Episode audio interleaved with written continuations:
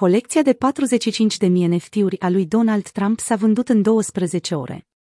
Fostul președinte american, Donald Trump, a tachinat miercuri un anunț major pe trut social, spunând că America are nevoie de un supererou.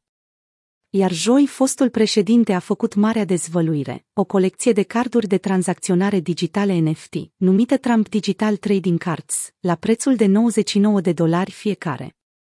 Pe lângă faptul că pot deține NFT-urile, susținătorii lui Donald Trump au fost încurajați să cumpere NFT-uri pentru participarea la tombole, oferind premii precum Golf în stațiunile lui Trump O cină în Miami O oră de cocktail la Mar-a-Lago Un apel Zoom O întâlnire 1 la 1 Cărțile de tranzacționare digitale îl prezintă pe Donald Trump într-o serie de scenarii și acțiuni diferite. Un NFT îl prezintă într-o ținută de vânătoare cu o armă, iar alte NFT îl arată îmbrăcat ca un supererou.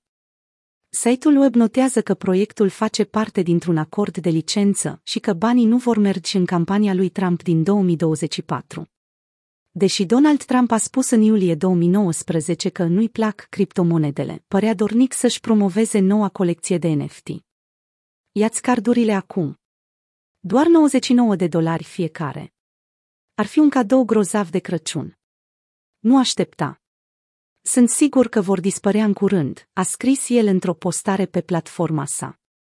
Cărțile de tranzacționare digitale ale lui Donald Trump s-au vândut în 12 ore. La momentul redactării acestui articol, colecția are un volum de tranzacționare de 2756 idirium, sau aproximativ 3,24 milioane de dolari, conform OpenSea. Prețul său minim este de aproximativ 0,4 idirium, sau aproximativ 470 de dolari, aproape de 5 ori mai mare decât prețul inițial de 99 de dolari.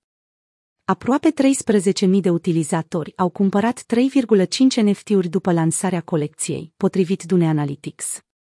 În plus, 115 clienți au achiziționat 45 de NFT-uri, numărul minim de tokenuri garantat pentru a lua cina cu Trump, iar 17 persoane au achiziționat 100 de NFT-uri, care, conform site-ului Trump Trading Card, era cantitatea maximă permisă de cumpărare.